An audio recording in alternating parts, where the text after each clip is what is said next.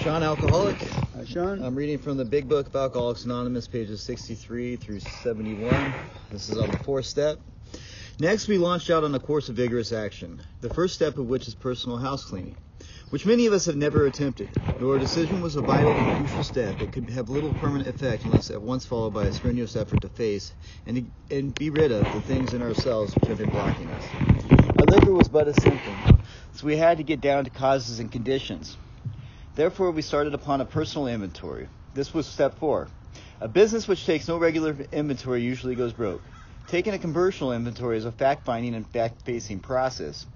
It is an effort to discover the truth about the stock and trade. One object is to disclose damaged or unsellable, unsellable goods, to get rid of them promptly and without regret. If the owner of the business is to be successful, he cannot fool himself about values. We did exactly the same thing with our lives. We took stock honestly. First, we searched our flaws and our makeup, which caused our failure. Being convinced this self manifested in various ways was what had defeated us. We considered its common manifestations. Resentment is the number one offender. it destroys more alcoholics than anything else. From its stem all forms of spiritual disease. For we have been not only mentally and physically ill, we have been spiritually sick. When the spiritual malady is overcome, we straighten our out mentally and physically. In dealing with resentments, we set them on paper. We listed, we listed people, institutions, or principles with whom we were angry. We asked ourselves why we were angry. In most cases, it was found that our self esteem, our pocketbooks, our ambitions, our personal relationships were hurt or threatened. So we were sore. We were burned up. On our grudge list, we set opposite each name injuries was it our self-esteem, our security, our ambitions, our personal our personal, our sexual relations which have been interfered with us. Usually as definite as definite as this example. Mr. Brown, his attention to my wife. Uh, uh, I'm sorry, I'm resentful at Mr. Brown. The cause was his attention to my wife. Told my wife and my mistress. Brown may get the job at the office.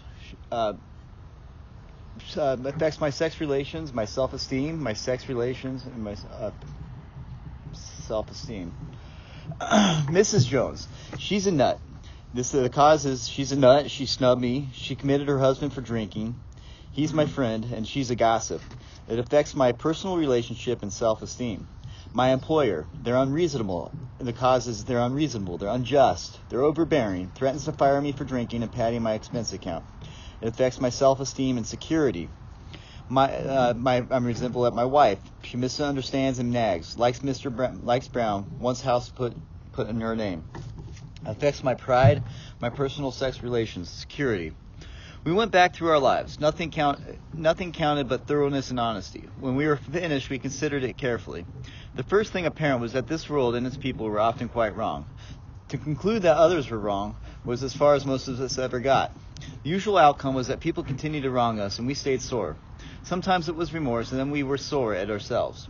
But the more we fought and tried to have our own way, the worse matters got. As in war, the victor only seemed to win. Our moments of triumph were short lived. It is plain that a life which includes deep resentment leads only to futility and unhappiness. To the precise extent that we permit, we permit these, do we squander the hours that might have been worthwhile? But with alcohol, the alcoholic, whose hope is the maintenance and growth of a spiritual experience, this business of resentment is, an, is infinitely grave. We found that it is fatal, for when harboring such feelings, we shut ourselves off from the sunlight of the Spirit. The insanity of the alcohol returns and we drink again. And with us, to drink is to die. If we, if we were to live, we had to be free of anger. The grouch and the brainstorm were not for us.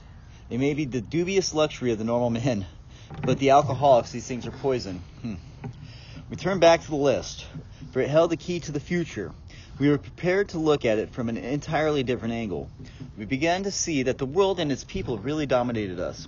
In that state, the wrongdoing of others, fancied or real, had power to actually kill. How could we escape?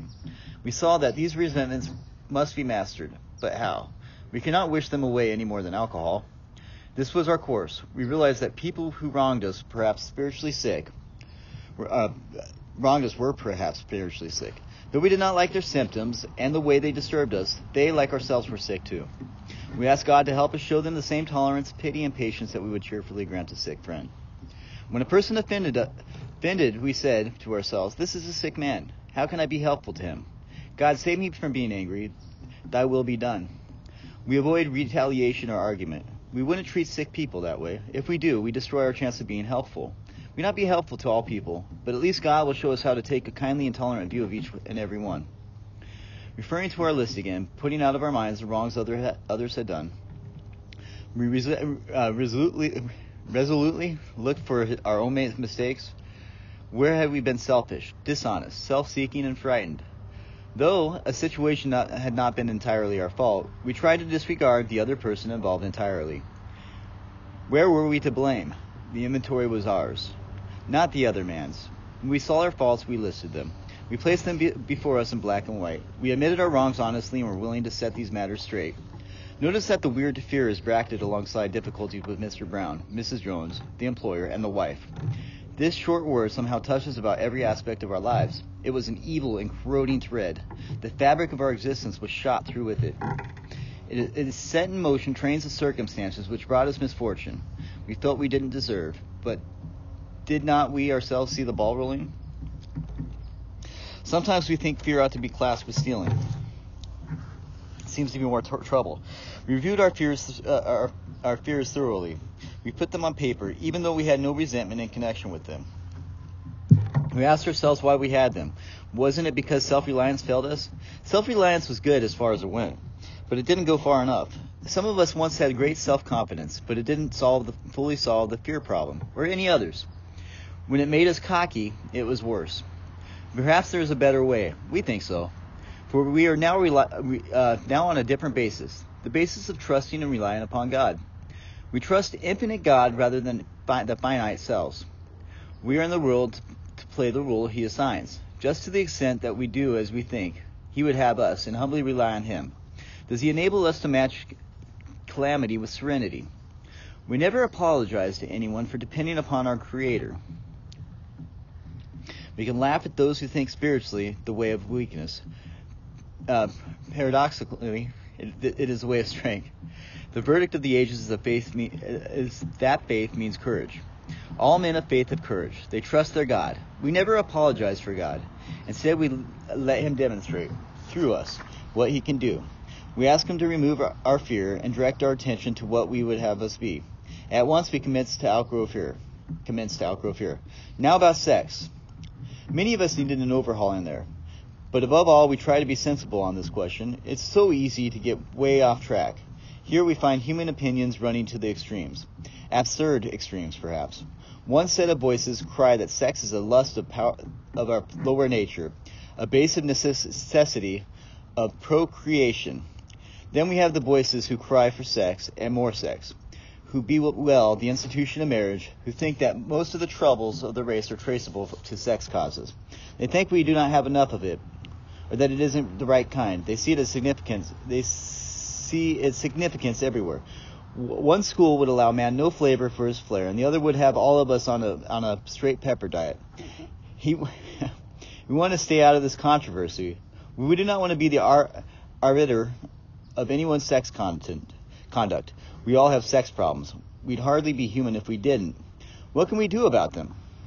We reviewed our conduct over the years past. Where have we been selfish, dishonest, or inconsiderate? Whom have we hurt?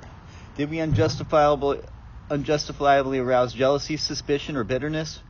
Where were we at fault? What should we have done instead? We got this all down on paper and looked at it. In this way, we tried to shape a sane, a sane and sound ideal for our future sex life. We subjected each relation to, this test. Was it selfish or not? We asked God to mold our ideas and help us to live up to them. We remembered always that our sex powers were God given and therefore good, neither to be used lightly or selfishly, nor to be dis- despised and loathed. Whatever our ideal turns out to be, we must be willing to grow toward it.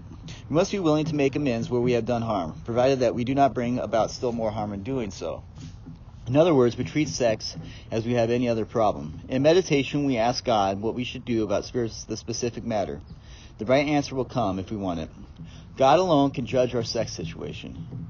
Cancel with persons is often desirable, but we let God to be the final judge. We realize that some people are as fanatical about sex as others are loose. We avoid hysterical thinking or advice. Suppose we fall short of the chosen ideal and stumble.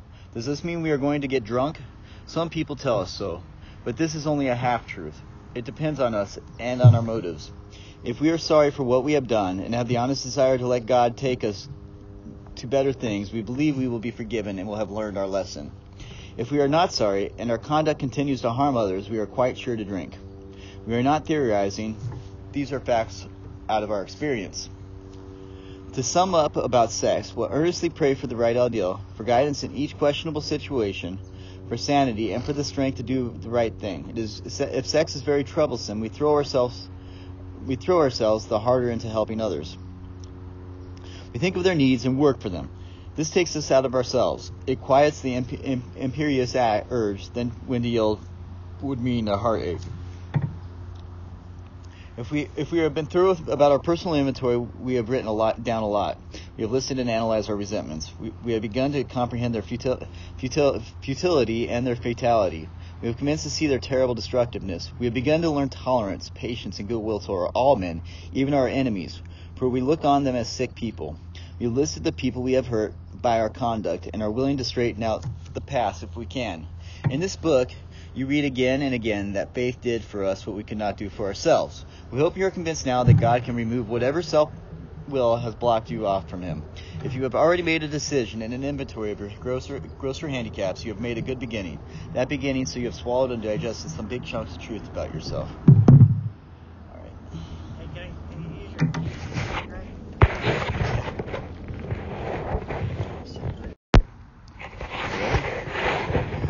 Sean Alcoholic. Sean. I'm reading from the Big Book of Alcoholics Anonymous, pages 63 through 71. This is on the fourth step.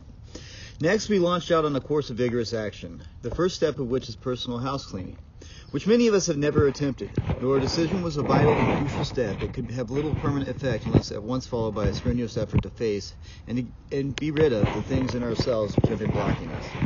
Our liquor was but a symptom, so we had to get down to causes and conditions. Therefore, we started upon a personal inventory. This was step four. A business which takes no regular inventory usually goes broke. Taking a commercial inventory is a fact-finding and fact-facing process. It is an effort to discover the truth about the stock and trade. One object is to disclose damaged or unsellable, unsellable goods, to get rid of them promptly and without regret. If the owner of the business is to be successful, he cannot fool himself about values. We did exactly the same thing with our lives. We took stock honestly. First, we searched our flaws and our makeup, which caused our failure. Being convinced this self manifested in various ways, was what had defeated us. We considered its common manifestations. Resentment is the number one offender. it destroys more alcoholics than anything else. From it stem all forms of spiritual disease. For we have been not only mentally and physically ill, we have been spiritually sick. When the spiritual malady is overcome, we straighten it out mentally and physically. In dealing with resentments, we set them on paper. We listed, we listed people, institutions, or principles with whom we were angry. We asked ourselves why we were angry. In most cases, it was found that our self esteem, our pocketbooks, our ambitions, our personal relationships were hurt or threatened. So we were sore. We were burned up. On our grudge list, we set opposite each name injuries was it our self-esteem, our security, our ambitions, our personal our personal, our sexual relations which have been interfered with us. Usually as definite as definite as this example. Mr. Brown, his attention to my wife, uh, oh, I'm sorry, I'm resentful at Mr. Brown. The cause was his attention to my wife. Told my wife and my mistress, Brown may get the job at the office. Uh, uh, affects my sex relations, my self-esteem, my sex relations, and my uh, self-esteem. Mrs. Jones, she's a nut. This the cause is she's a nut. She snubbed me. She committed her husband for drinking. He's my friend, and she's a gossip. It affects my personal relationship and self-esteem. My employer, they're unreasonable. The cause is they're unreasonable, they're unjust, they're overbearing, threatens to fire me for drinking and padding my expense account. It affects my self-esteem and security. My, uh, my, I'm resentful at my wife. She misunderstands and nags. Likes Mr. Brown, likes Brown. Wants house put put in her name. Affects my pride, my personal sex relations, security. We went back through our lives. Nothing count, nothing counted but thoroughness and honesty. When we were finished, we considered it carefully. The first thing apparent was that this world and its people were often quite wrong. To conclude that others were wrong was as far as most of us ever got. The usual outcome was that people continued to wrong us and we stayed sore. Sometimes it was remorse and then we were sore at ourselves. But the more we fought and tried to have our own way, the worse matters got. As in war, the victor only seemed to win. Our moments of triumph were short lived. It is plain that a life which includes deep resentment leads only to futility and unhappiness. To the precise extent that we permit, we permit these, do we squander the hours that might have been worthwhile? But with alcohol, the alcoholic, whose hope is the maintenance and growth of a spiritual experience, this business of resentment is, an, is infinitely grave. We found that it is fatal, for when harboring such feelings, we shut ourselves off from the sunlight of the Spirit. The insanity of the alcohol returns and we drink again. And with us, to drink is to die. If we, if we were to live, we had to be free of anger. The grouch and the brainstorm were not for us.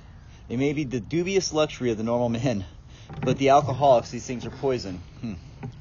We turn back to the list, for it held the key to the future. We were prepared to look at it from an entirely different angle. We began to see that the world and its people really dominated us. In that state, the wrongdoing of others, fancied or real, had power to actually kill. How could we escape? We saw that these resentments must be mastered, but how? We cannot wish them away any more than alcohol. This was our course. We realized that people who wronged us, perhaps spiritually sick, uh, wronged us were perhaps spiritually sick. Though we did not like their symptoms and the way they disturbed us, they, like ourselves, were sick too. We asked God to help us show them the same tolerance, pity, and patience that we would cheerfully grant a sick friend. When a person offended, offended, we said to ourselves, This is a sick man. How can I be helpful to him? God, save me from being angry. Thy will be done. We avoid retaliation or argument. We wouldn't treat sick people that way. If we do, we destroy our chance of being helpful. We not be helpful to all people, but at least God will show us how to take a kindly and tolerant view of each and every one. Referring to our list again, putting out of our minds the wrongs other, others had done, we uh, resolutely resolutely look for our own mistakes? Where have we been selfish, dishonest, self seeking, and frightened? Though a situation not, had not been entirely our fault, we tried to disregard the other person involved entirely. Where were we to blame? The inventory was ours, not the other man's. When we saw our faults, we listed them. We placed them be- before us in black and white. We admitted our wrongs honestly and were willing to set these matters straight. Notice that the weird fear is bracketed alongside difficulties with Mr. Brown, Mrs. Jones, the employer, and the wife. This short word somehow touches about every aspect of our lives. It was an evil and corroding thread. The fabric of our existence was shot through with it. It is set in motion trains of circumstances which brought us misfortune. We felt we didn't deserve, but did not we ourselves see the ball rolling? Sometimes we think fear ought to be classed with stealing It seems to be more trouble. We reviewed our fears, uh, our, our fears thoroughly. We put them on paper, even though we had no resentment in connection with them. We asked ourselves why we had them. Wasn't it because self-reliance failed us? Self-reliance was good as far as it went, but it didn't go far enough. Some of us once had great self-confidence, but it didn't solve the, fully solve the fear problem, or any others. When it made us cocky, it was worse. Perhaps there's a better way. We think so. For we are now, uh, now on a different basis, the basis of trusting and relying upon God. We trust infinite God rather than fi- the finite selves. We are in the world to play the role He assigns, just to the extent that we do as we think He would have us and humbly rely on Him. Does He enable us to match calamity with serenity? We never apologize to anyone for depending upon our Creator. We can laugh at those who think spiritually the way of weakness, uh, paradoxically, it, it is a way of strength. The verdict of the ages is that faith, is that faith means courage. All men of faith have courage. They trust their God. We never apologize for God. Instead, we let Him demonstrate through us what He can do.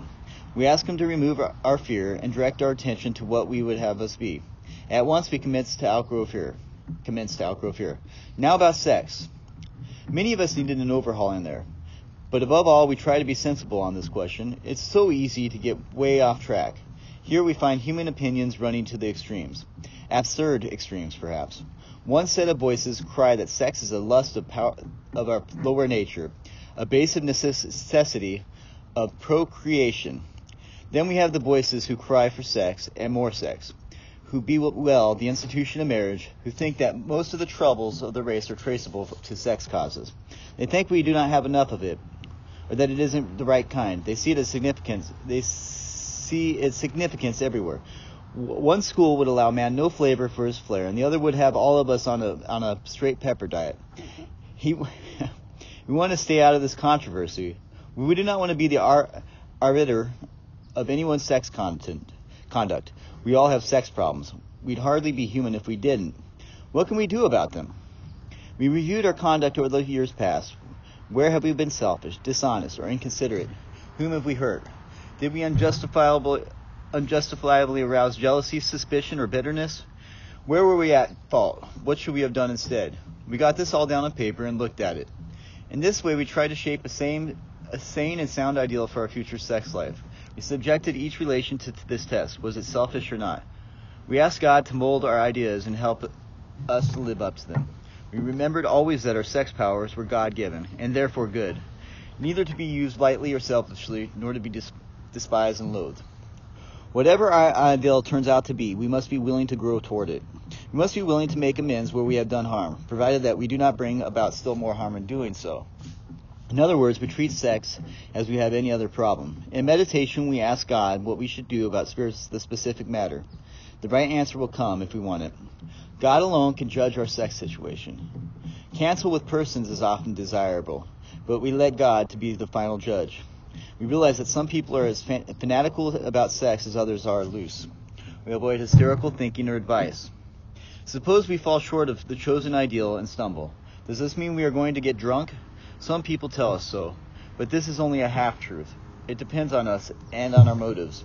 If we are sorry for what we have done and have the honest desire to let God take us to better things, we believe we will be forgiven and will have learned our lesson. If we are not sorry and our conduct continues to harm others, we are quite sure to drink. We are not theorizing. These are facts out of our experience. To sum up about sex, we'll earnestly pray for the right ideal, for guidance in each questionable situation, for sanity, and for the strength to do the right thing. It is, if sex is very troublesome, we throw ourselves we throw ourselves the harder into helping others. We think of their needs and work for them. This takes us out of ourselves. It quiets the imp- imperious urge, then when the yield would mean a heartache. If we if we have been through about our personal inventory, we have written a lot down a lot. We have listed and analyzed our resentments. We, we have begun to comprehend their futil, futil, futility and their fatality. We have commenced to see their terrible destructiveness. We have begun to learn tolerance, patience, and goodwill toward all men, even our enemies, for we look on them as sick people. We listed the people we have hurt by our conduct and are willing to straighten out the past if we can. In this book, you read again and again that faith did for us what we could not do for ourselves. We hope you are convinced now that God can remove whatever self will has blocked you off from Him. If you have already made a decision and an inventory of your grosser, grosser handicaps, you have made a good beginning. That beginning, so you have swallowed and digested some big chunks of truth about yourself.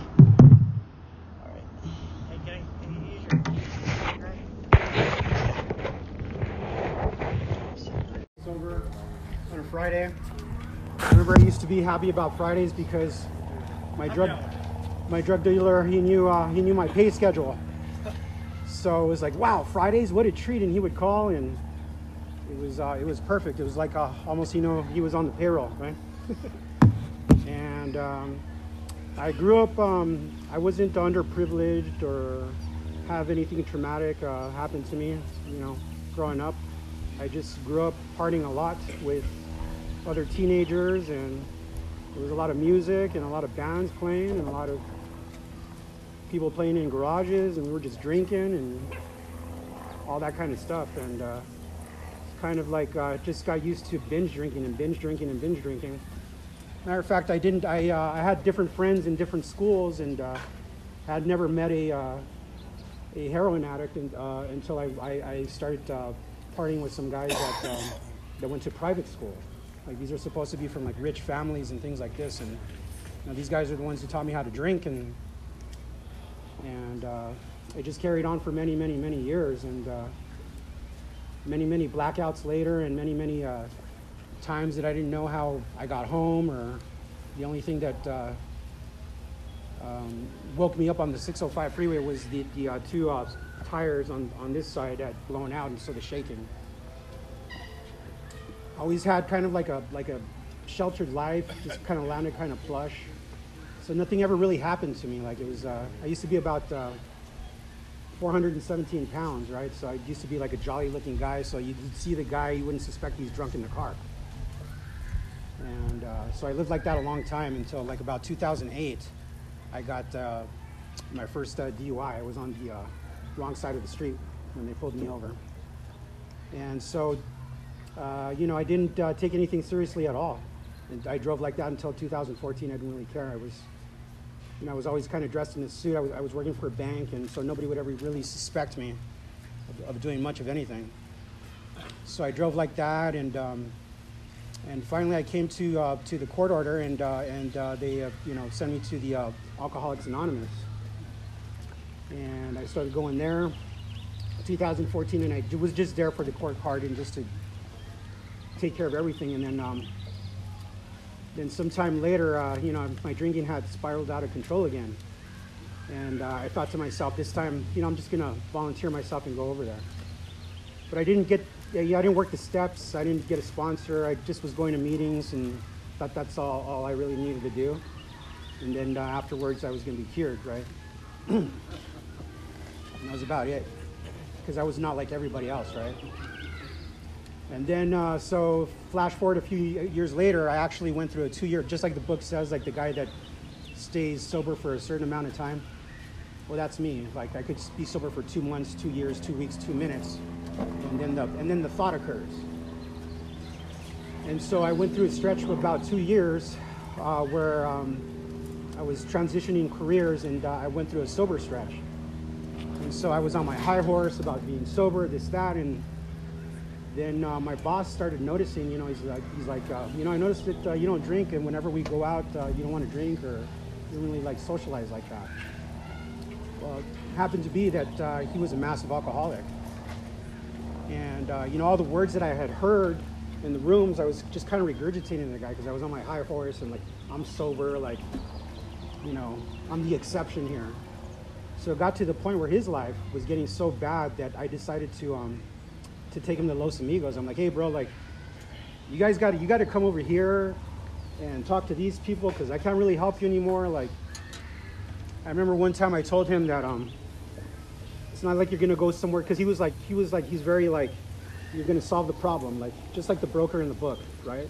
Well, he's my broker, and uh, and I said I said to him I, I said to him, look at you're not gonna go over there and they're gonna give you some kind of certificate and you're gonna learn and all of a sudden your alcoholism is gonna be there's no way to cure it. You have to, it's like an ongoing therapy that you have to have like any other disease like, like hypertension or, or diabetes and it requires ongoing therapy.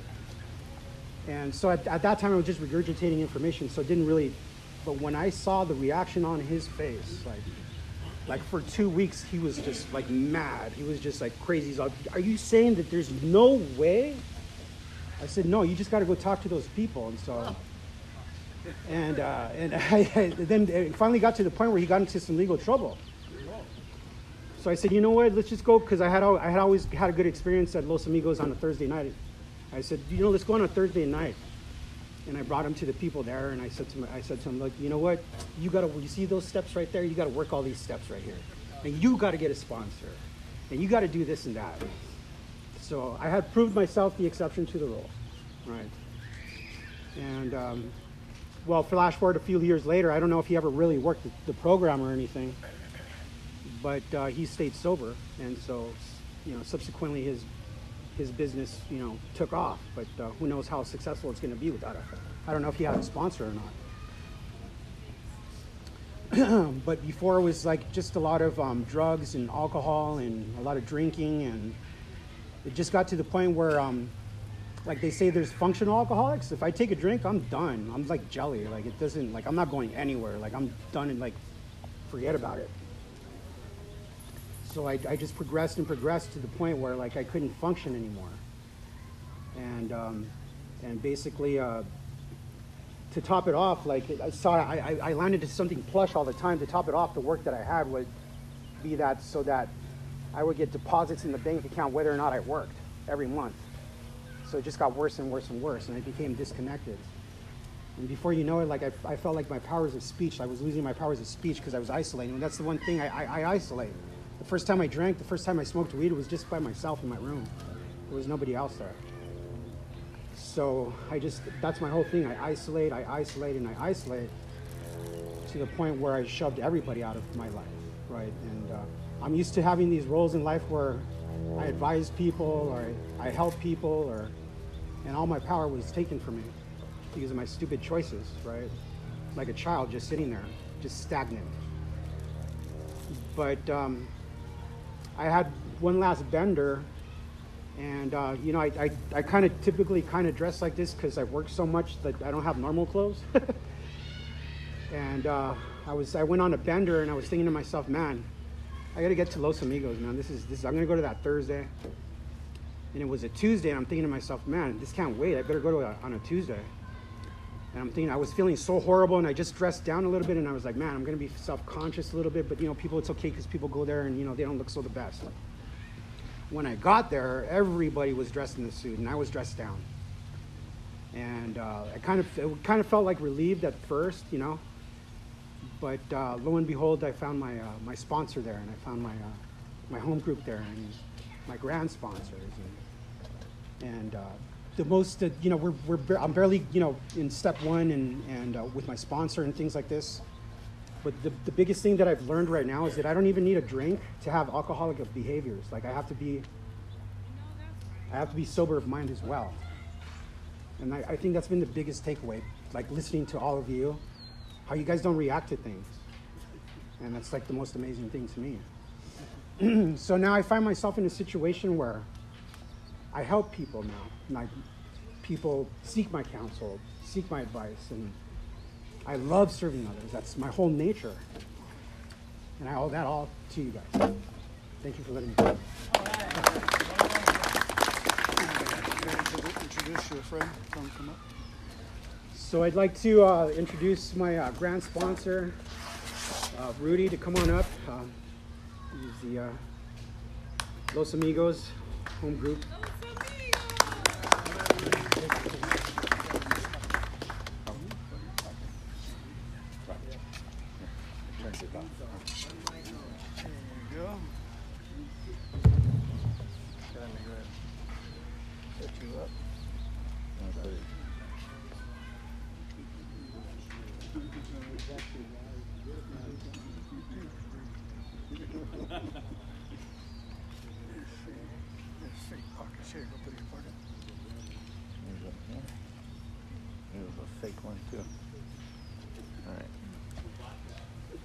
Yeah.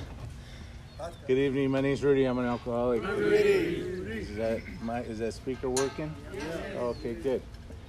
Uh, good job, uh, Robert. Thanks for sharing. I want to thank uh, Les for inviting me to come out here.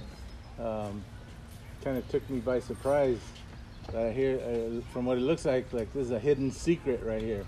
You know, uh, tell too many guys like me about you know barbecues before a meeting. You know, we might need to spread out even a little more. But uh, that was really nice, very hospitable. Thank you, everybody. I see all kinds of people being of service here. It's a good place to be, and it smells like Alcoholics Anonymous in here. You know, and uh, you know, two blessings right off the top. You know. Uh, not to mention the hamburgers and hot dogs, right? But there was pizza too. But uh, you know, I, I, I, just look over and I see a guy from uh, that I met just you know a couple years ago, and he he seemed to be looking at me, you know, like like he he recognized me, and I said, hey, and he says he came over and, and hugged him, and uh, I'm glad to see him, and he's smiling. You guys know Dave. He wasn't smiling too much, you know but he looks really good, David. I'm happy to see you, man. I'm glad you found your place here in AA like I have. Um, and then um, a guy up here reading one of the one of the readings that we do, and when he was done, I thought, did he say his name was Steve? I thought, son of a gun, I haven't seen this guy since eighth grade graduation in East LA and and and we kind of ran into each other. You know, thank God the Facebook, right? It is good for a few things, and uh, it gets me in trouble, but with my wife and family and all that stuff. But nevertheless, uh, you know, it, it, it, it put some people in my life that I hadn't seen in many many years, and, and to find out that, you know, I think I had posted something on there. You know, the meeting before the meeting. You know, we're smoking cigars And he goes, "Hey man, by the way, what kind of meeting was that?" And I just, you know, we started talking, and and uh, most people don't ask those things unless they're they can relate, you know. But it's great to see you, Steve, and I'm glad you're here, and I'm glad that you found this place. And happy birthday to Chris. You know, 15 years. It's a big deal. You know, that's that's the time in Alcoholics Anonymous. People are gun ho one to five. When you start getting eight, nine, ten to the early teens, it kind of thins out because people get girlfriends, wives, kids, careers, start making money, doing stuff, what have you. And then you'll see somebody start taking 20s and 30 years, you know. But in that in between, to find those people regularly in the meeting of Alcoholics Anonymous, um, I, I've just noticed that, that they kind of dwindle down. And uh, I know there's people here that been sober longer than me. My sobriety date is June 1st, 1989. I just celebrated 33 years. And uh, I got here when I was 25 years old. I didn't know anything about Alcoholics Anonymous. I didn't know anybody who wasn't doing the things that I was doing prior to coming here. You know, uh, I had heard about some born again Christians that stopped drinking and doing the things that we did, but I thought, I'm a good Catholic. I'm not about to change religions, you know. now I hadn't been to mass in a hell of a long time, but I wasn't going to change religions, right? And uh, you know, so so I didn't know anything about it, but but a, a, series of things happened. You know, we I started drinking at a pretty young age and doing the things that we do, and uh, I felt I found myself one evening up for about five nights, sitting across the table from a guy that I only met nine months prior, and uh, this guy. He sat across the table and he says, "Hey man," he goes, "You know what?" Because I never seen you pissed off. I never seen you go off on anybody here. I never seen you, uh, you know, getting a fight or anything like that. He goes, and I'm not saying you're weak. He says, but if you keep doing what you're doing, you're gonna end up where I gotta go. He goes, and just know that after tonight, you're cut off. Now, that guy had only met him nine months prior to that, but he saw me lose two really good jobs. Good jobs for me, you know. One was with Dreyer's Ice Cream, which ended up getting purchased by Nestle, and I was doing really good there because I do good up until I start getting paid. And then, uh, and then I, I, I got a, a, job with a Miller uh, Brands distributor, and, uh, and and I lost that job. And he saw me, and he goes, "You know what, man?" He goes, "I'm not doing you any good, and you ain't doing me any good because you ain't got no hustle." He goes, and uh, if you if you end up where I'm gonna go, I don't think you can handle it in there.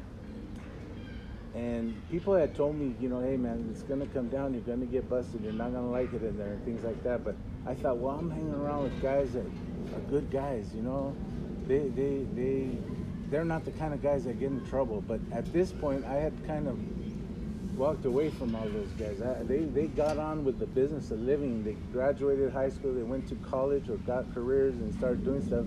And I just kept getting deeper and deeper into it. And uh, he told me, if you're here tomorrow, you're cut off. Now I had two choices. I could be there the next day start begging, like we see those people begging in them garages and late night garages. Or I could leave there and say, all right, and then, you know, just like in AA, you can't do anything in AA without people finding out. So just know that right off the top.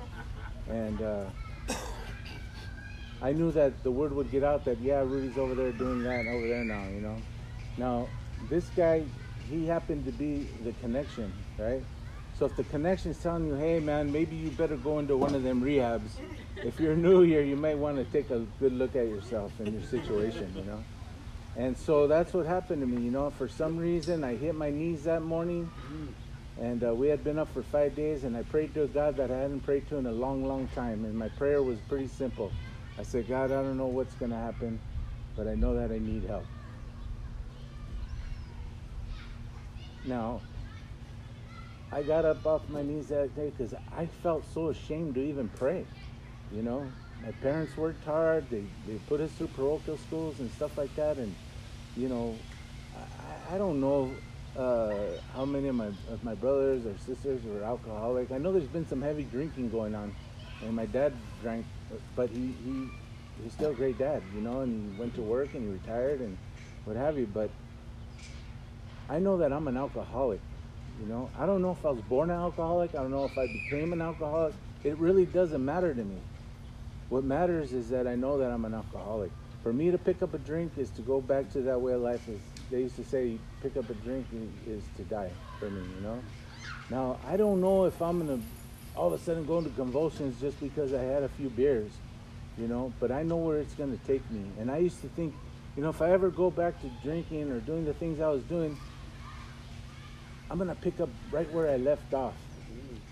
And thank God for these old timers that came before me because they, they told me, Rudy, it'll be like as if you never stopped.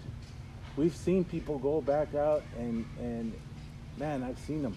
I've seen them. They, they hit bottom really hard and really fast, and it's so hard for them to come back. And uh, I watched a guy for about five years come to this men's stag meeting that I go to in Compton, 435 uh, Uh, Compton Intergroup on Monday nights. And this guy was a righteous drunk. And at one point, he had 25 years. And he couldn't stay sober. He was 90 days, 30 days. 90, and I'll be damned if he didn't take a cake about two years ago for one year. And the room was like ecstatic, you know, because this guy got it finally. And he died probably a month later. He was sick. He was sick. He was health-wise, he was really, really sick, you know. And the guy that was running them around just celebrated 44 years, and he's in a wheelchair, and he's got, you know, on oxygen and stuff like that.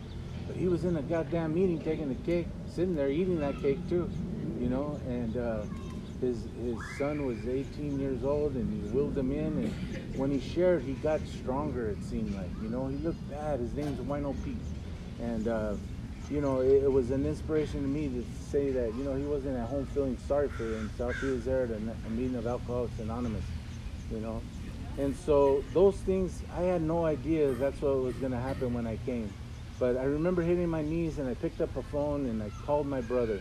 See, because about three months prior to that, my mom had gone uh, to Las Encinas, right? She went through what she went through and, and, uh, she had dealt with alcoholism her whole life, and now her baby of the boys is, is doing what he's doing.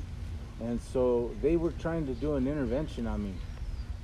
And I'd find little pamphlets and stuff around my bedroom, one of those diagrams where you peak and then you come down. And uh, I was like, what is this? You know, I didn't really pay too much attention to it, but I have three sisters. They're all in healthcare. And, uh, and I have a brother who is my, my, my protected me. You know, he's the toughest guy I knew. And then I have an older brother who I wanted to be like because he's like 6'3", he's dark, he's lean, he's handsome. To this day, he's 70 years old and he's still handsome, you know. And uh, I wanted to be like him. And, and we were in this intervention and they were talking to me about getting help. And, and my brother leans over to me and he says, hey man, why don't you just smoke a little weed and, and drink beer? Just lay out that other crap you're doing. And I'm like, hey, hello. Anybody hear him? He, has got the answer, you know? And nobody was listening to him. They didn't hear him, but, you know, it sounded right to me. But, you know, what, what happened for me in the end was that, you know, after I left that my, my friend's house that day, uh, I got up on my knees and I called a friend of my, my brother and I told him, uh, this brother, the cool brother, and he goes, well, what do you want to do? And I go, I don't know. He goes, well, you want to go see a doctor? And I said, yeah, I'll go see a doctor. Well, it's been 33 years and I don't know how many days, and he's yet to pick me up and take me to the doctor. but I bought it, and I go, he goes, can you hang till Sunday? I go, yeah, I'll be fine. I have nowhere to go. And so I called him, and then he introduced me to this guy. And this guy wasn't in our program. He wasn't a church guy. He was a regular guy. He was old school. And he lived out in Hesperia, and, and he had two little kids and then a stepson who was like in high school. Later, I found out he had another son, and another son, and another son, and a daughter. A daughter, and another daughter, and so forth, right? But these two little kids, five and seven, they thought I was like Ted, the, the stuffed animal that comes to life in that movie, because man, they wrestled me. They, they just played. That we were probably on the same maturity level, right?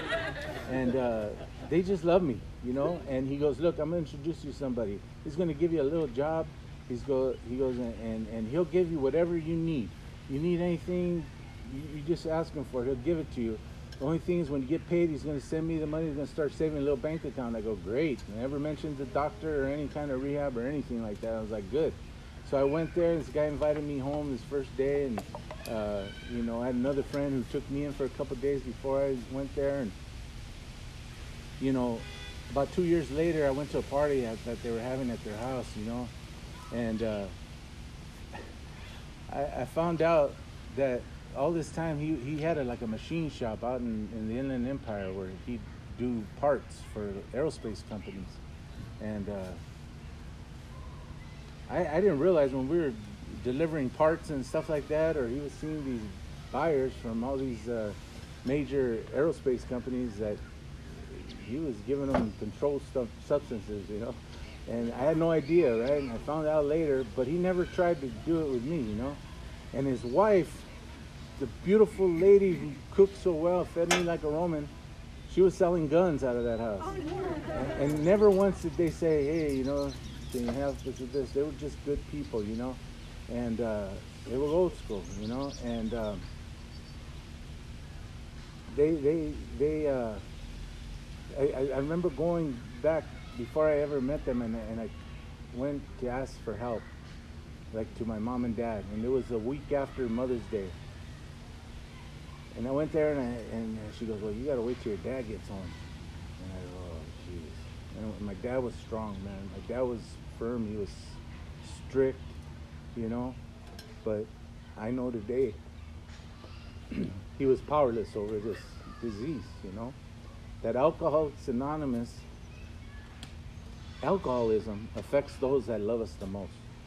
But so does Alcoholics Anonymous, you know they also are affected by this way of life. They get to have the son that we should have been all along, the brother, the uncle, you know, what have you, and uh, fathers or what have you. And so when when I went to ask, I didn't know, right?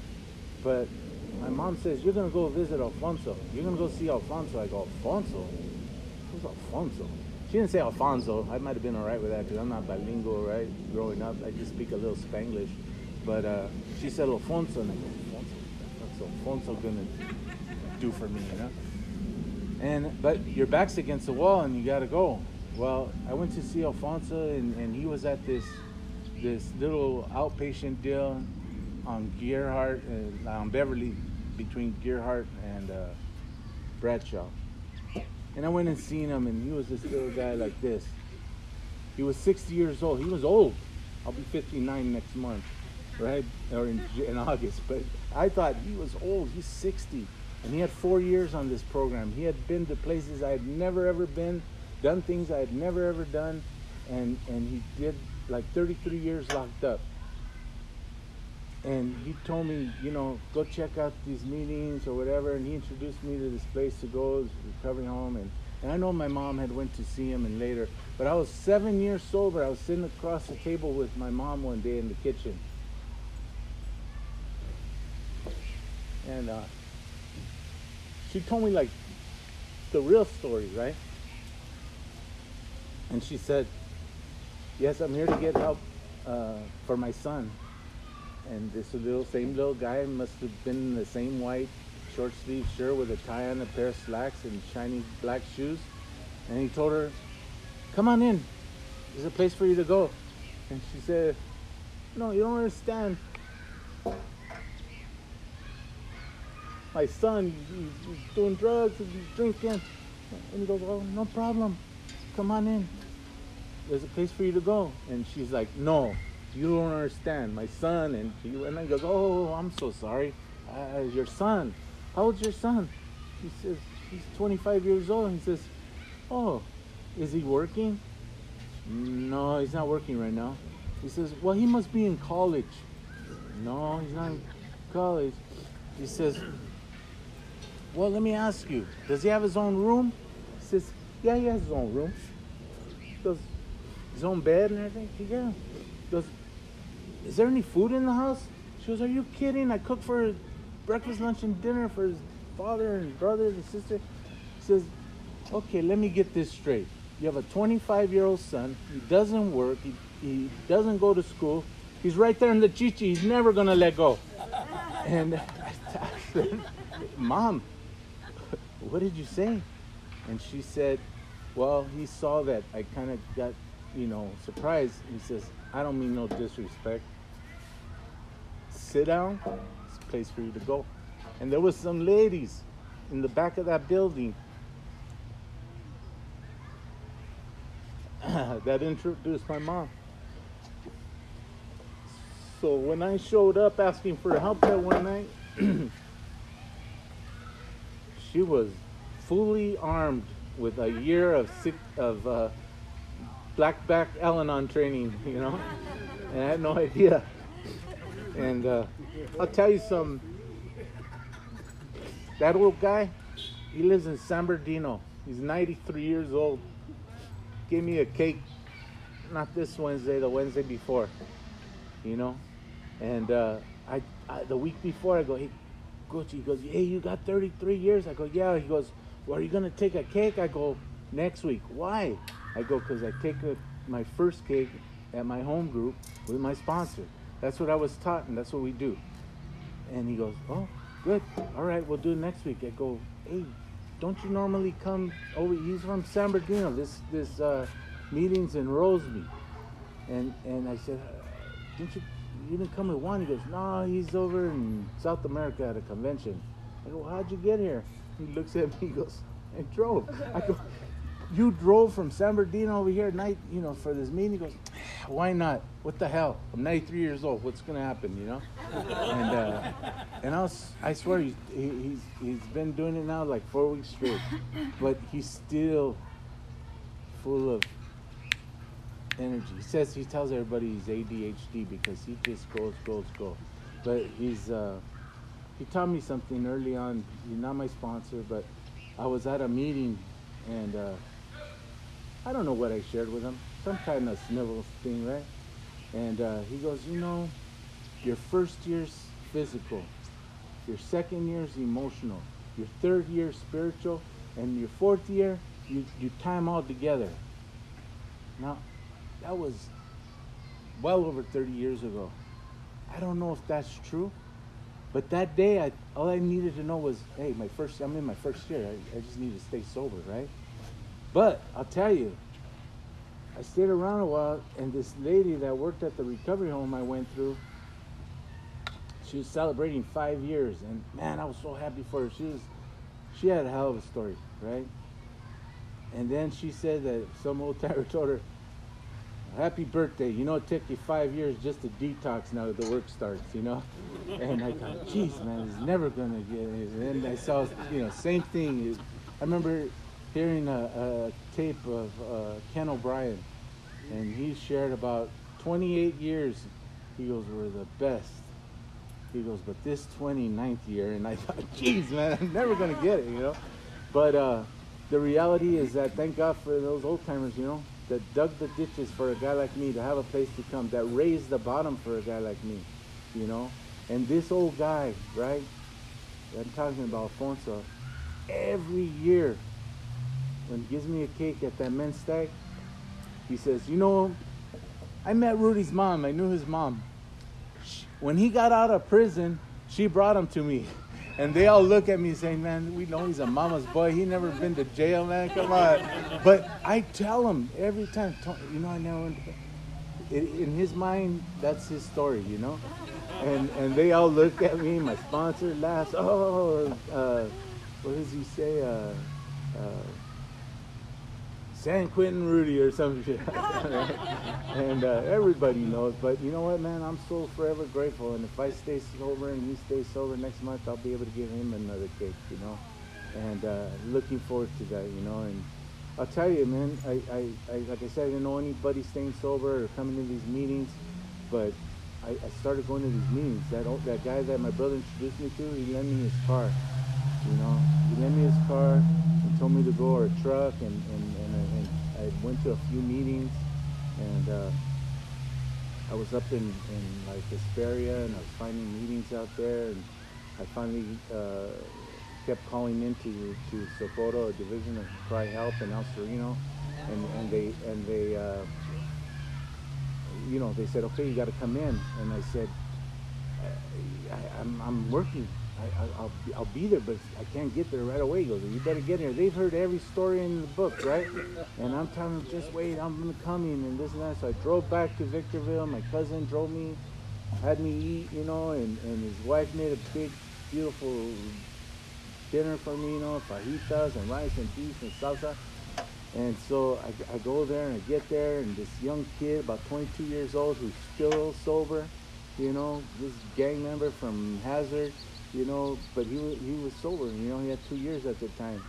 And uh, he, he's, he's like, hey man, get undressed, you know. I'm like, jeez, all right.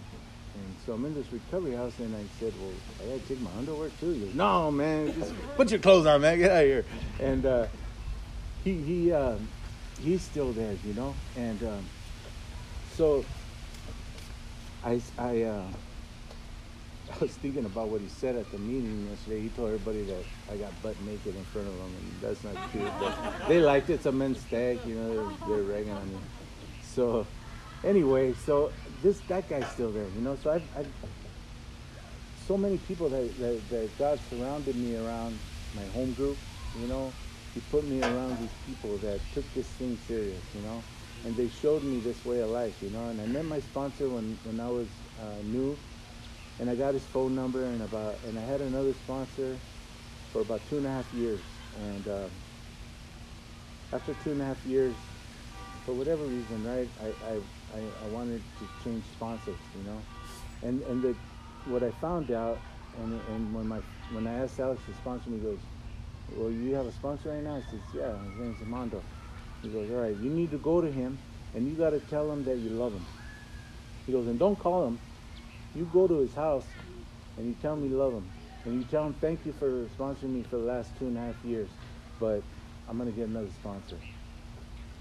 Because you don't have to explain anything to him. You just tell him thank you and tell him you love him. That's it.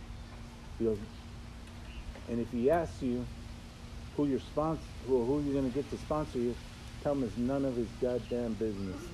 And I thought, oh shit. Here we go and so he says, all right, you willing to go to any lakes and this and that? And, and we've been doing this deal, you know. He introduced me to, to the home group that I, that I go to. It's a Tuesday night irregulars group at Los Amigos at 8.30 p.m. It's uh, the best place that, that I could find myself on a Tuesday night, you know. And um, we've lost a lot of people throughout the years, as you have, right? And, um, you know, I can't imagine not having him there, you know. But what I, what one of the things that, that I admire so much about him is that he's always around us. He's always around new people. He sponsors a lot of guys, but he's always in the mix, you know.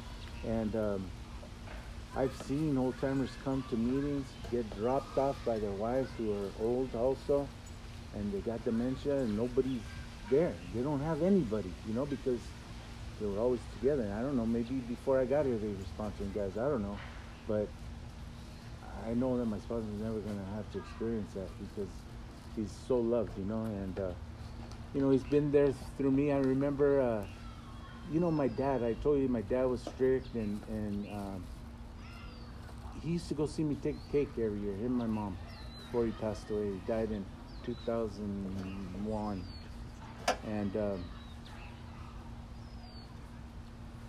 I don't know if he ever understood what the hell we need to keep coming to meetings for.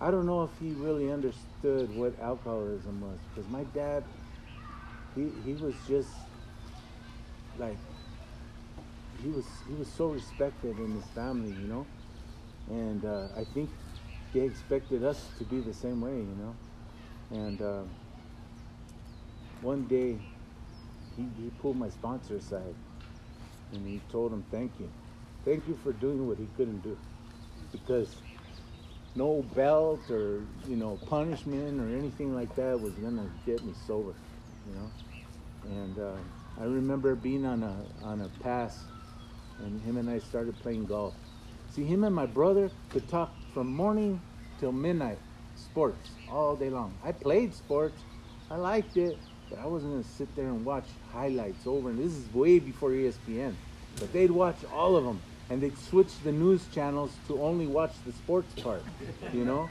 And I'm thinking, you just you saw the games, you saw the replays, you saw the news, and now you're watching them over and over, you know. And so they they had that, but me and my dad, I would just say, hey dad, how you doing? Yeah, okay.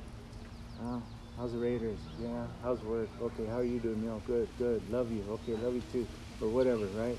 I don't even, to be honest, it wasn't after I got sober that I started telling them that I loved them.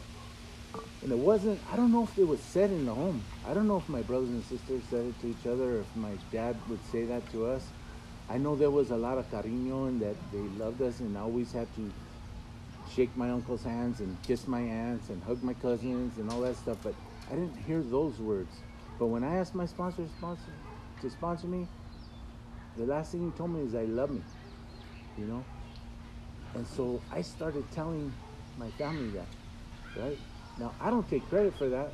I know it's God working in our lives and, and Alcoholics Anonymous and, you know, what the example I was giving. But I know we say it to each other all the time now.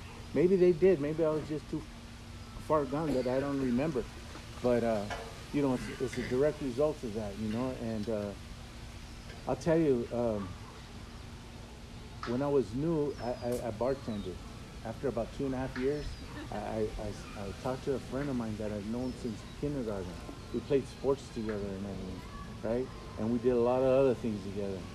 And and after I got sober, he told me, "Hey man, uh, you, you working?" I said, "No." He goes, "You want a job?" I go, "What do you need? Do you want to bartend?" I was like, "Yeah, love to bartend," but I was already sober, right? And I did it for like 10, 10 years at this at this place in Montebello called. Uh, at the time it was Prime Cut, then it became Gotham's, then it became Tortillas, Wild Coyote. I don't know if any of you hung out there, and uh, I loved it. You know, I remember on the first day of my job. I remember my sponsor told me, he goes, you know, I know a lot of people that worked in bars and restaurants, and and, and they didn't get they didn't get drunk.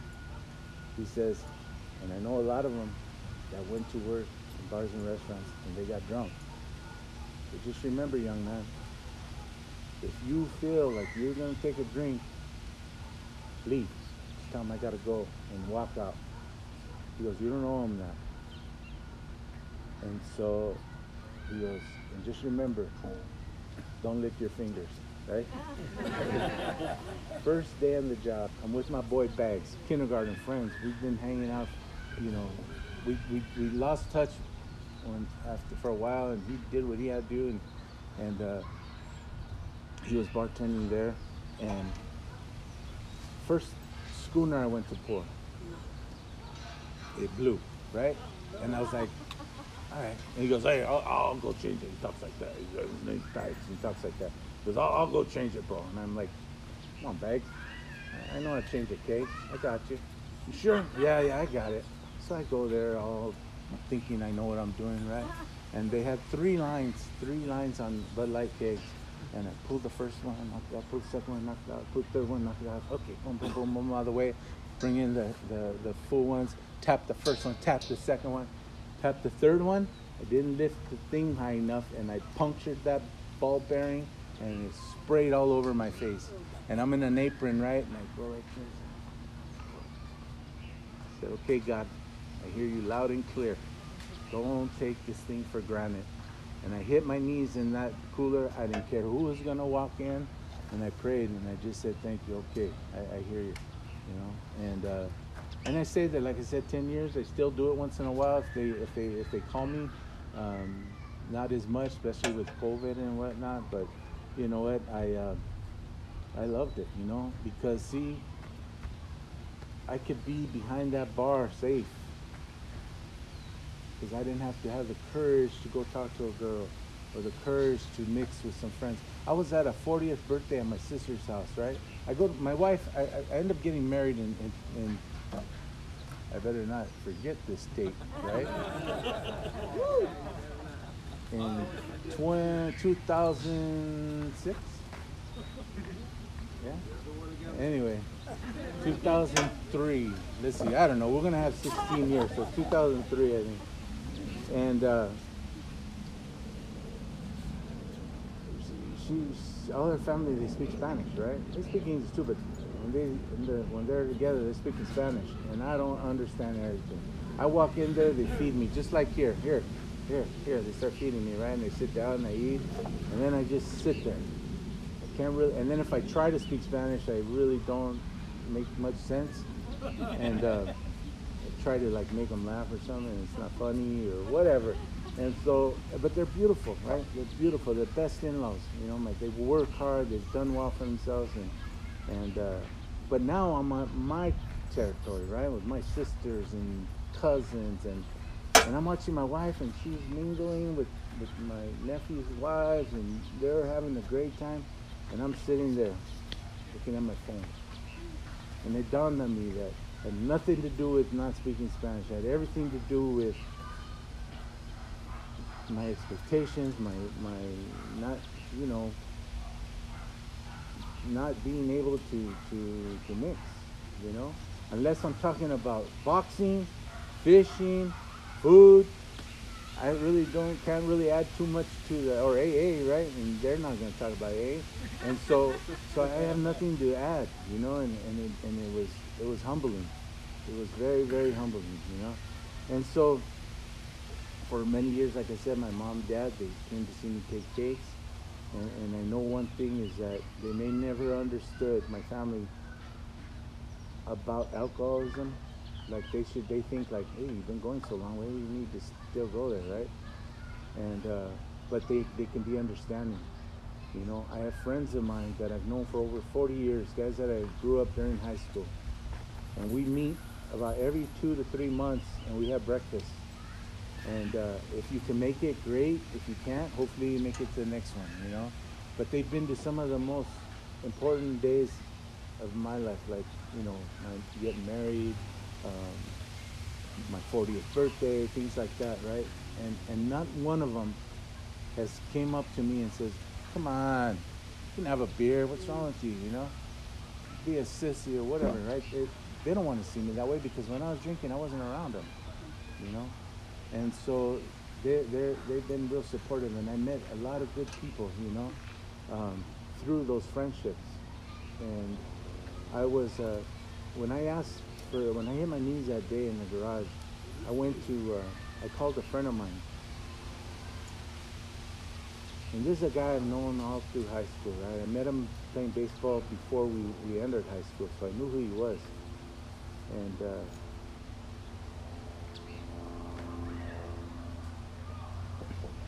This guy was smart.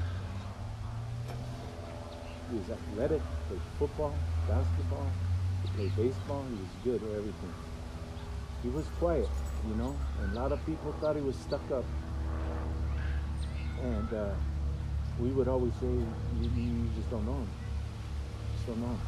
The guy, I told him one day, I says, hey Eric, you used to work for your dad was a caterer, and we all used to work and maybe a day here, a day there. But he would always go during the week, always do his homework, had perfect penmanship, right? Print it, everything. Didn't handwrite, print it. And uh, I said, Eric, you know that money you used to save when, you, when we were growing up? I bet you still have most of that money, right? And he kind of smiled. Because I know he, he didn't, he, we would hey, we're gonna go out, man. Because I ain't got no money. I go, man, you got more money than God, you know. And and and he said, no, I ain't got no money. But what he was saying is, I ain't got no money to go blow money, you know, and uh, and go out and drink or whatever. Not that he didn't drink, but he says it's funny you say that. I kept that for about 20 years after we graduated. He goes, and then I bought a Porsche, you know, that one that he bought that that time, you know, and he goes, and I paid for it cash. And I thought, oh, that's, that's cool, man. I knew it. I knew he hadn't squandered it, you know. And and this guy worked hard, man. He, he, he and, and there was a time when, when I wasn't such a good friend to this guy, you know. And um, and we remained friends, and and I and I remember that they came to. I kind of forgot about this, but I heard it later. that they, they came and picked me up to take me to the Dodger game. They drug me out of that garage, you know, and then they dropped me back off there. And my friend tells me that this guy Eric, he he, he cried like he, was, he had tears all the way home, you know, and and he came to me at one point to ask me if, if he could send me to rehab. He was willing to pay. Now I owed this guy about four grand that he had lent me on this little business deal, and. Uh,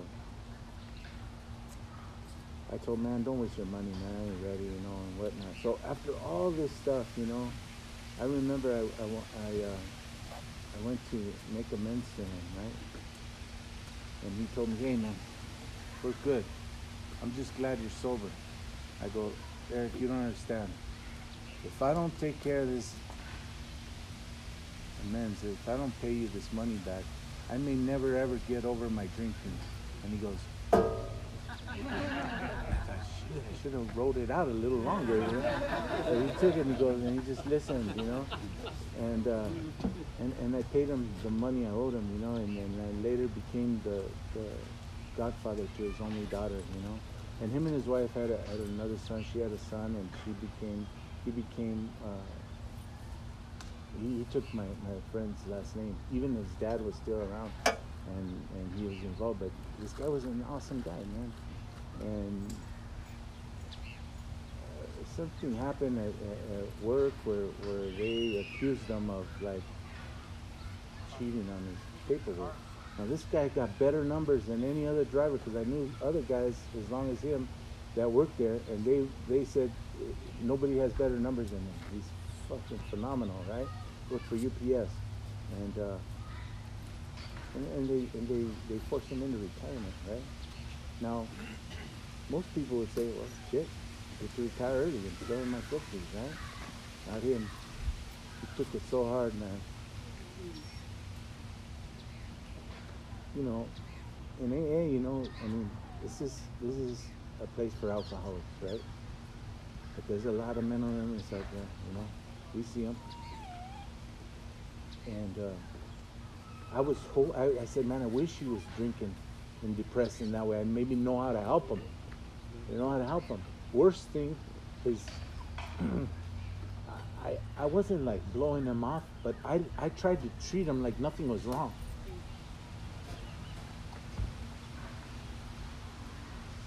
Long story short, he took his own life, you know.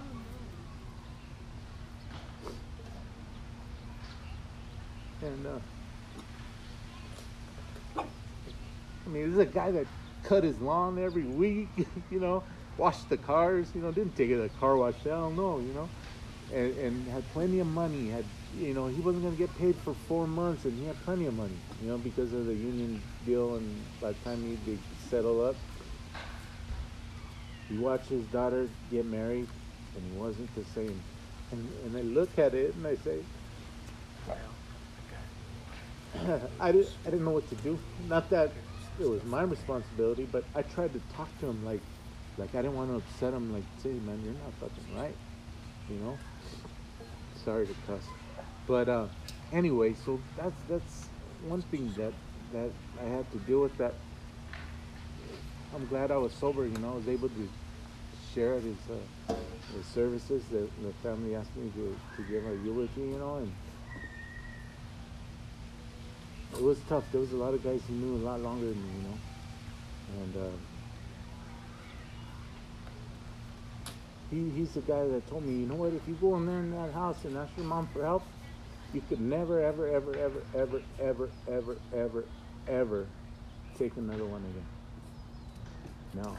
At that point, I thought, I know you're right. However, if I got a date or something, like going to a concert or something, you know, maybe then, special occasion, right? I didn't say that, but in my mind I did. Mind of an alcoholic. You know, there's a lot more to this particular way of life than just not drinking and coming to meetings. You know, it's a way of life, you know, and I had to learn about alcoholism. And when I work with you guys, I, I don't sponsor uh, Robert, I sponsor his sponsor's sponsor, right? And so there's like four of us, you know, lineage, right? And there's just so many. But I, I invited him to come because this guy is on fire, you know. He's always willing to read. He's willing to be of service. He's moving chairs. He's pouring coffee or, or you know, passing around cake or what have you. And I watched him and I thought, man, this guy's the, the lifeblood of Alcoholics Anonymous, one of us, you know? And, and that's what keeps us busy, keeps us going, you know? And he didn't even hesitate. I called him last minute. I called a few guys I sponsor, they're busy, you know? And I know they're busy, you know? They got stuff, you know, and I, and I, I called him and, and he's like, yeah, I'll be there. You know, so I, I want to thank him for coming with me. You know, I want to thank you guys for hospitality and, and just tell you a little bit. So I got married. It'll be 16 years in October. I married this gal, and uh, she had a little girl, right?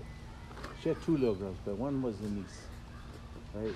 And the niece ended up staying with the grandparents, and that was their legal guardians and all that. And, and, and the little one came with us, you know. And at about six years old, she she started telling her mom, "I want to be Ibarra." You know, she had different last name. I told my wife, I said, "This should be easy. You just go down to DMV or, I don't know where you do it. You know, change it." She goes, "No, no, no. If you're gonna change it, I want it to be right, like the right way." And I'm like, how much is that going to cost us, you know? And uh, but I knew not to say that, but I thought, well, it's just not really change the name, right? Nope. So there's a birth certificate now with my name on it, and uh, and that little girl took my name, you know, and uh, she's quick. She's 21 now, just turned 21, and uh, I remember telling her one day, I said, you know what? You're ungrateful. I pick you up from school, I take you to school, I take you to go eat, I pick you back up, take you to practice, pick you up from practice, I go to your games, I go here, we go there, we do this, and you're ungrateful.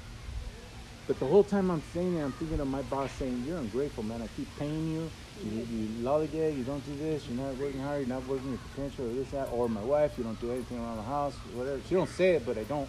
And, uh, and my daughter's looking at me like, well, that's what you signed up for, right? And I thought, oh, little brat, man, like that, right? But she's quick, you know, and she's, she's just, she knows she's got me, you know, she's got me. She's a, she's a good kid. She doesn't drink. We had her 21st birthday. There was three bottles of champagne on her table. She didn't drink. And, and I don't tell her, hey, you better not drink. I don't know what. She's been to these meetings. She's heard me speak before. She's watched me take cakes. And, uh, but for whatever reason, you know, she's chooses not to. She dated a boy. I, all right, we lived in Montebello. She was going to end up going to Cantwell. Predominantly Latino kids. And I thought, I gotta, I want to have her something different. So we moved to Brea, right? I wanted her to play at Brea, play basketball there, and this and that, different people. Now, I know I'm gonna sound like a bad person right here, but I said, I take you out of Montebello all the way to Brea, and you'll find the only one of two black boys in your class that you're gonna date, you know? she did. They're still together, you know? And you know what? He's a good kid. He's a good kid. He, he don't wear his pants down here. He's not. you know, they like rap music and they go to the concerts and neither one of them drink. His mom's a devout Christian and they're good kids. You know what they did last night? They watched. He, he, she's got him watching Bridgerton and I thought, come on, Sen. You know, come on, man. There's some, other good shows I could tell you about them, but they, they, they do that stuff. You know, they're they're they're kind of I don't know nerdy kids or what, but they're good kids you know, and she's making me proud, man. She went to Santiago a couple years. She's transferred now to uh, to uh, Cal State Fullerton, and she'll probably graduate next summer. You know, so you know, I've never had it so good, and all that's happened for me is what God has been doing for me, what I can do for myself and you people. And thank you for letting me share.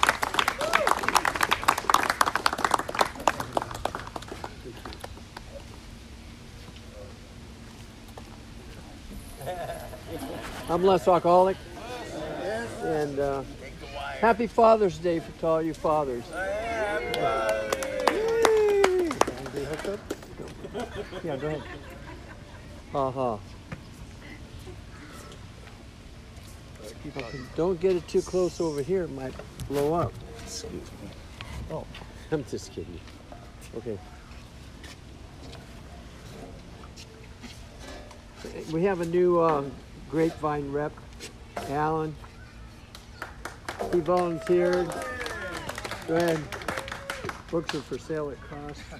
Um, we got some free literature for you guys here. If you guys need some, um, and if you guys want any, you can see me after the meeting. So, thank you for letting me serve.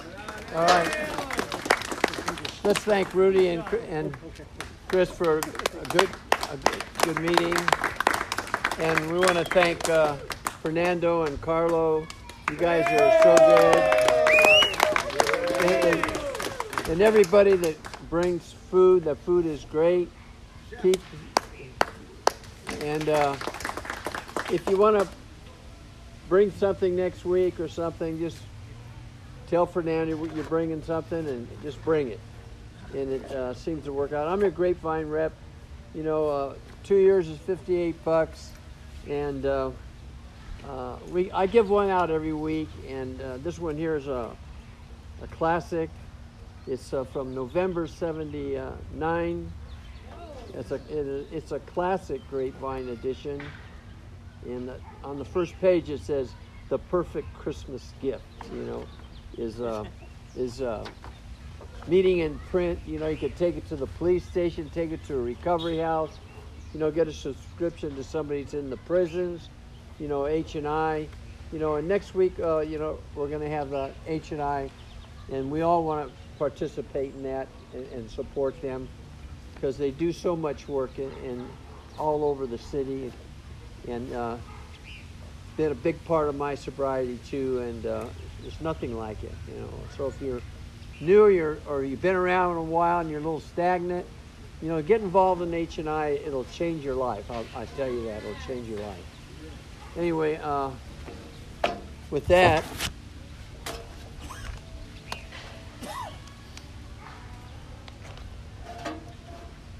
This is what happens in Alcoholics Anonymous. Uh, Jerry, come on up here and read this.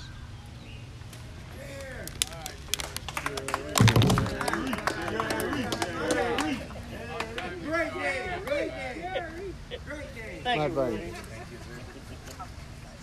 I love you, man. I love you too, brother. You've been All a right. good part of my life a long A time. lot, a lot of years, brother. Did you pay him the money? Oh, God, I get one of these? Oh, wow. Thank you. Yeah, my, my name is Jerry. I'm an alcoholic. Uh, Jerry! These are promises. If we are painstaking about this phase of our development, we will be amazed before we are halfway through. We're going to know a new freedom and a new happiness. We will not regret the past nor wish to shut the door on it. We will comprehend the word serenity and we will know peace. No matter how far down the scale we have gone, we will see our experiences can benefit others. That feeling of uselessness and self-pity will disappear. We will lose interest in selfish things and gain interest in our fellows. Self-seeking, self-seeking will slip away. Our whole attitude and out, outlook upon life will change. Fear of people and of economic insecurity will leave us. We will intuitively know how to handle situations which used to baffle us. We will suddenly realize that God is doing for us what we could not do for ourselves. Are these extravagant promises? We think not. They are being fulfilled among us, sometimes quickly, sometimes slowly. They will always materialize if we work for them. Yes.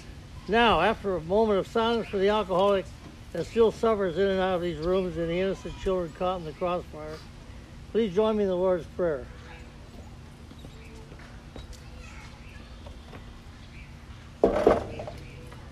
Our Father, who art in heaven, hallowed be thy name.